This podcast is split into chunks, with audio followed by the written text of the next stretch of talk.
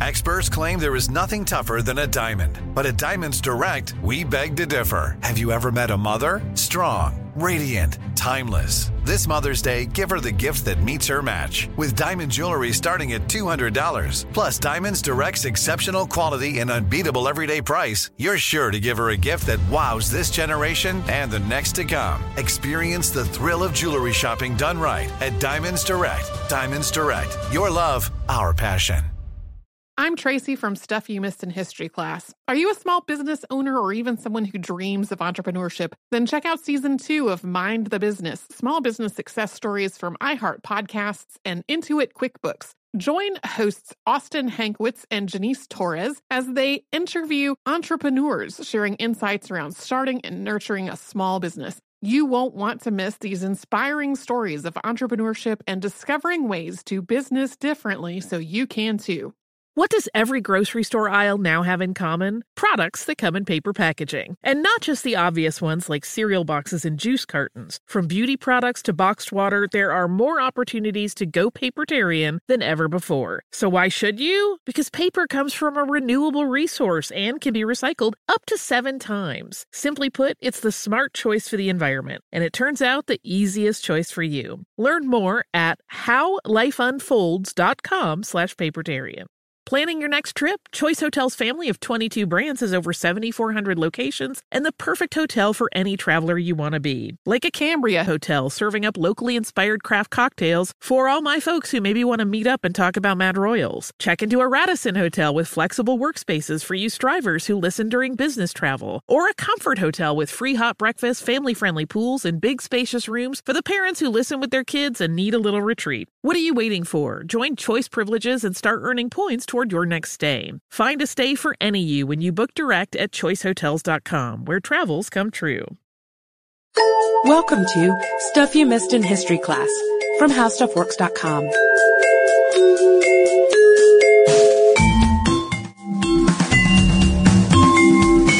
Hello and welcome to the podcast. I'm editor Candace Gibson, joined by staff writer Jane McGrath. Hey. Jane, who do you think is one of the most reviled figures in all of history?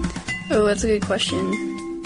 I think Henry VIII is up there. yeah, maybe Yeah. alongside Rasputin, who we talked about in an earlier podcast, the crazy man. Hitler, maybe. Ah, good answer. good answer. Definitely not Thomas Jefferson, whom everyone loves, or at least I do.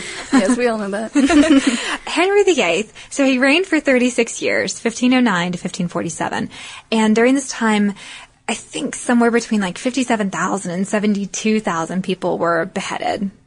That's an amazing number when you think about it, especially um, the fact that the uh, the Queen, Mar- uh, Queen Mary, known as Bloody Mary, actually only killed about 300, I think, in her six years, and yet she's known for being the bloodiest. I know. So that was his daughter. So we don't know if, Yeah. you know, she learned a thing or two from her dad or what. But as Yeah. we'll see in a few minutes, her, her killings were for a very different reason. But Mm-hmm. Henry, Henry, Henry, Henry, where do we start with Henry? Such a complicated man.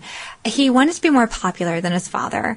And his father set out Mm-hmm. to amass tons of money so that the monarchy would be virtually unstoppable and unbreakable. And the people kind of hated him. So when Henry VIII came into power, he wanted a couple of things. He wanted to marry his brother's widow, mm-hmm. and he wanted to be more popular than his dad. And eventually he did both things, but then screwed them both up. Yeah, you could say that. Um, he ended up killing two of his father's uh, advisors, close advisors, who were well known in England at the time for being responsible for a lot of the high taxes that were going on, the oppressiveness that they hated Henry VII for. Yeah, that was Edmund Dudley and Richard Empson. And like Jane said, they were symbols of the corruption at court. So when Henry killed them, instantly his stock went up. But he didn't stop there. He started doing some things that the people did not like so much. And so one of the first wrong moves that he made when he was at court was that he made an attempt to marry his older brother's widow, mm-hmm. Catherine of Aragon. She was from Spanish royalty. And essentially, he was arguing that the marriage didn't really exist in the eyes of God because they'd never consummated it. At least that was the excuse he used uh, by the Pope's hand Mm-hmm. Yeah. to get the marriage approved. Right, and he, he exactly like you said, he needed special permission from the Pope to marry her in the first place, so that caused a lot of trouble later on. It did. And so after all of that hoopla, getting to marry Catherine of Aragon, he decided that he wanted to divorce her. Yeah, he, she, the big reason was, you could say, that she had not produced him a male heir. And uh, he wanted someone to, uh, in his family, his lineage, to pass the uh, crown down to. And this marriage, which was all well and fine, um, uh, but the the queen did not uh, produce any males. So Henry turned around and he said, all right, you're doing nothing for the Tudor family, Mm-hmm. and I guess technically it was a sin to marry you in the first place, so um, we're getting divorced. And that was when the Pope said no, Yeah. because you said in the first place, you know, you pointed out this law that said it's not a sin to marry someone if Mm-hmm. the marriage hasn't been consummated. So that's what we're going to stick by, Henry. That's that. Yeah. So Henry one ups the Pope by saying, well, you know what? The Catholic Church doesn't matter anymore.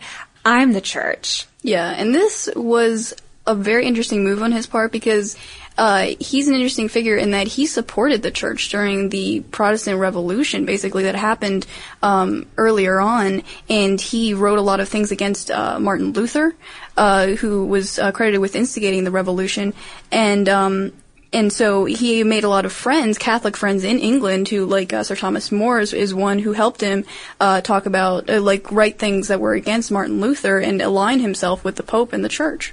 So when he broke with the Catholic Church, he oversaw the start of the English Reformation. Mm-hmm. And essentially what he did was he created a modern sovereignty, which is, you know, a throne independent of the church. But he didn't really see it at that time. He wasn't trying to make huge strides for England. Mm-hmm. He just wanted to get what he wanted in the bedroom, quite frankly. So, and he wasn't just blindly annulling his marriage from Catherine. He had his eye on someone else. That's right. And her name was Anne Boleyn.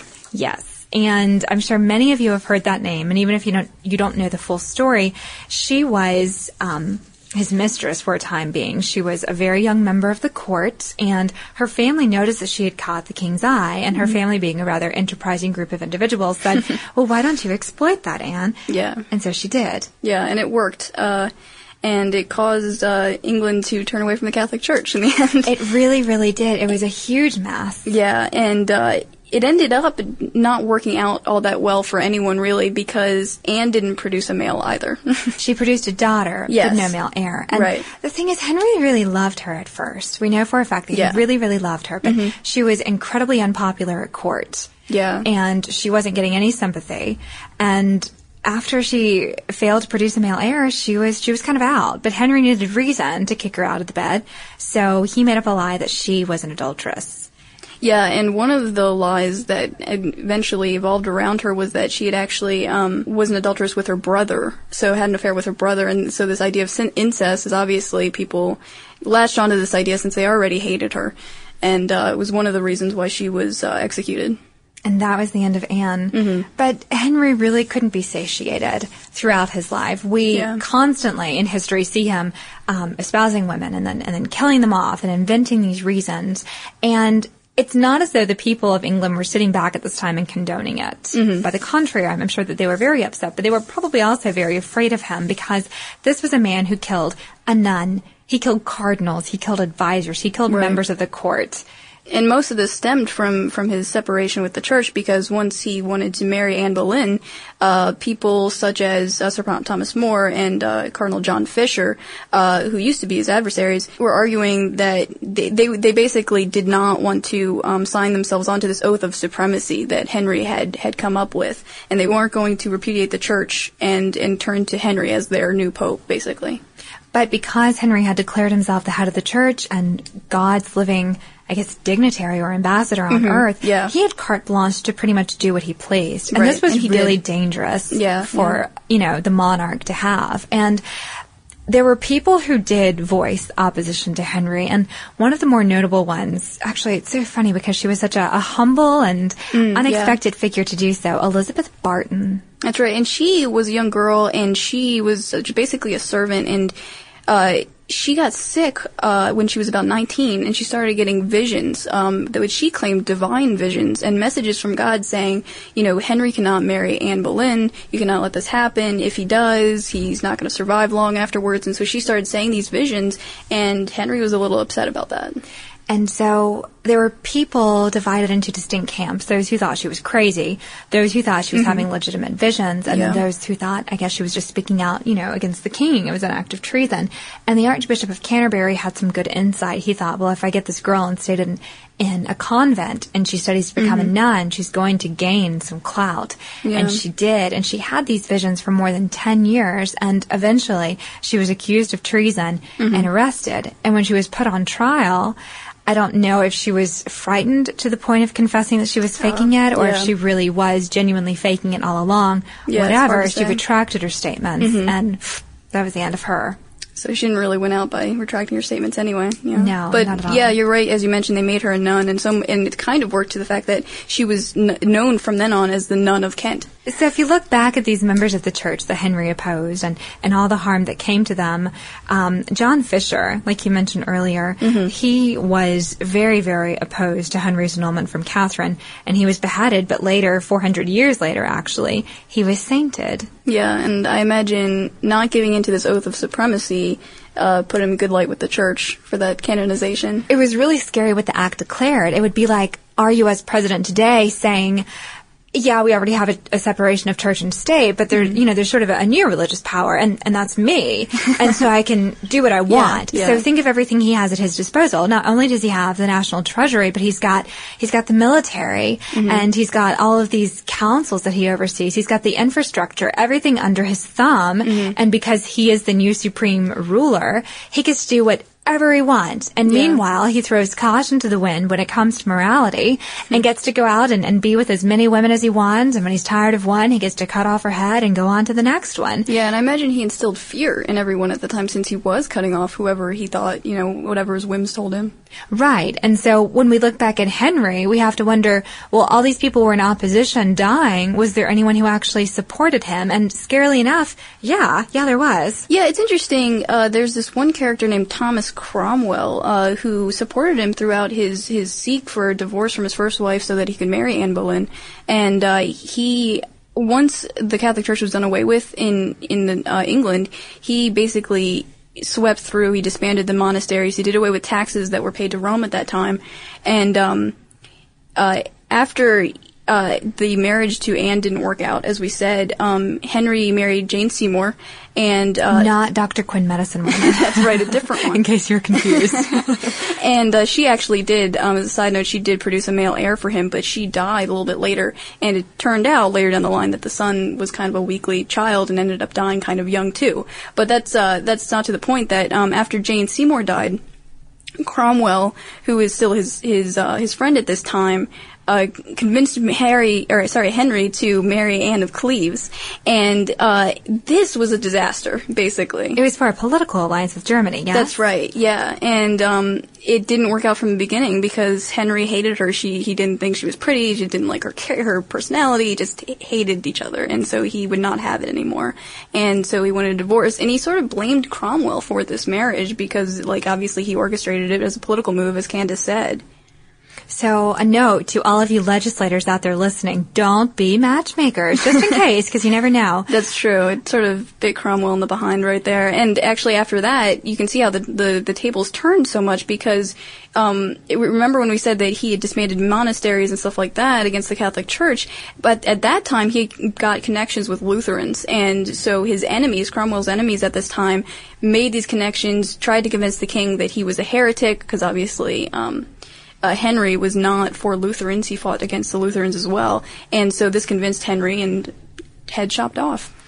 And, you know, you look at what happened after Henry passed on and his daughter came to the throne, Princess Mary, Queen Mary, Bloody Mary. Mm-hmm. Yeah. And here's what's so ironic. She was devoutly religious, and so she tried to reinst- reinstate the church. Yeah. And the reason that we call her Bloody Mary is because a lot of people died under her hand when they were burned at the stake for heresy. Mm. So all that I guess you could call it work, or all the, the groundwork that her father laid, trying to separate the church and state, she tried to fix. Yeah. And it didn't work in the end. No, it did not. But from then on out, man, what a mess. And right, and after Mary, and uh, then that's when Elizabeth came to throne, and that's when we get Shakespeare and everything, in the Elizabethan era, and the rest is history.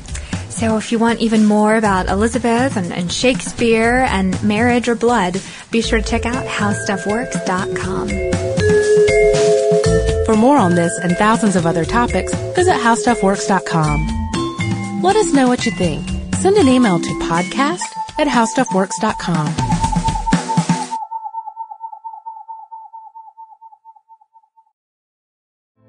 Hey, girlfriends, it's me, Carol Fisher, back with another season of the global number one podcast, The Girlfriends.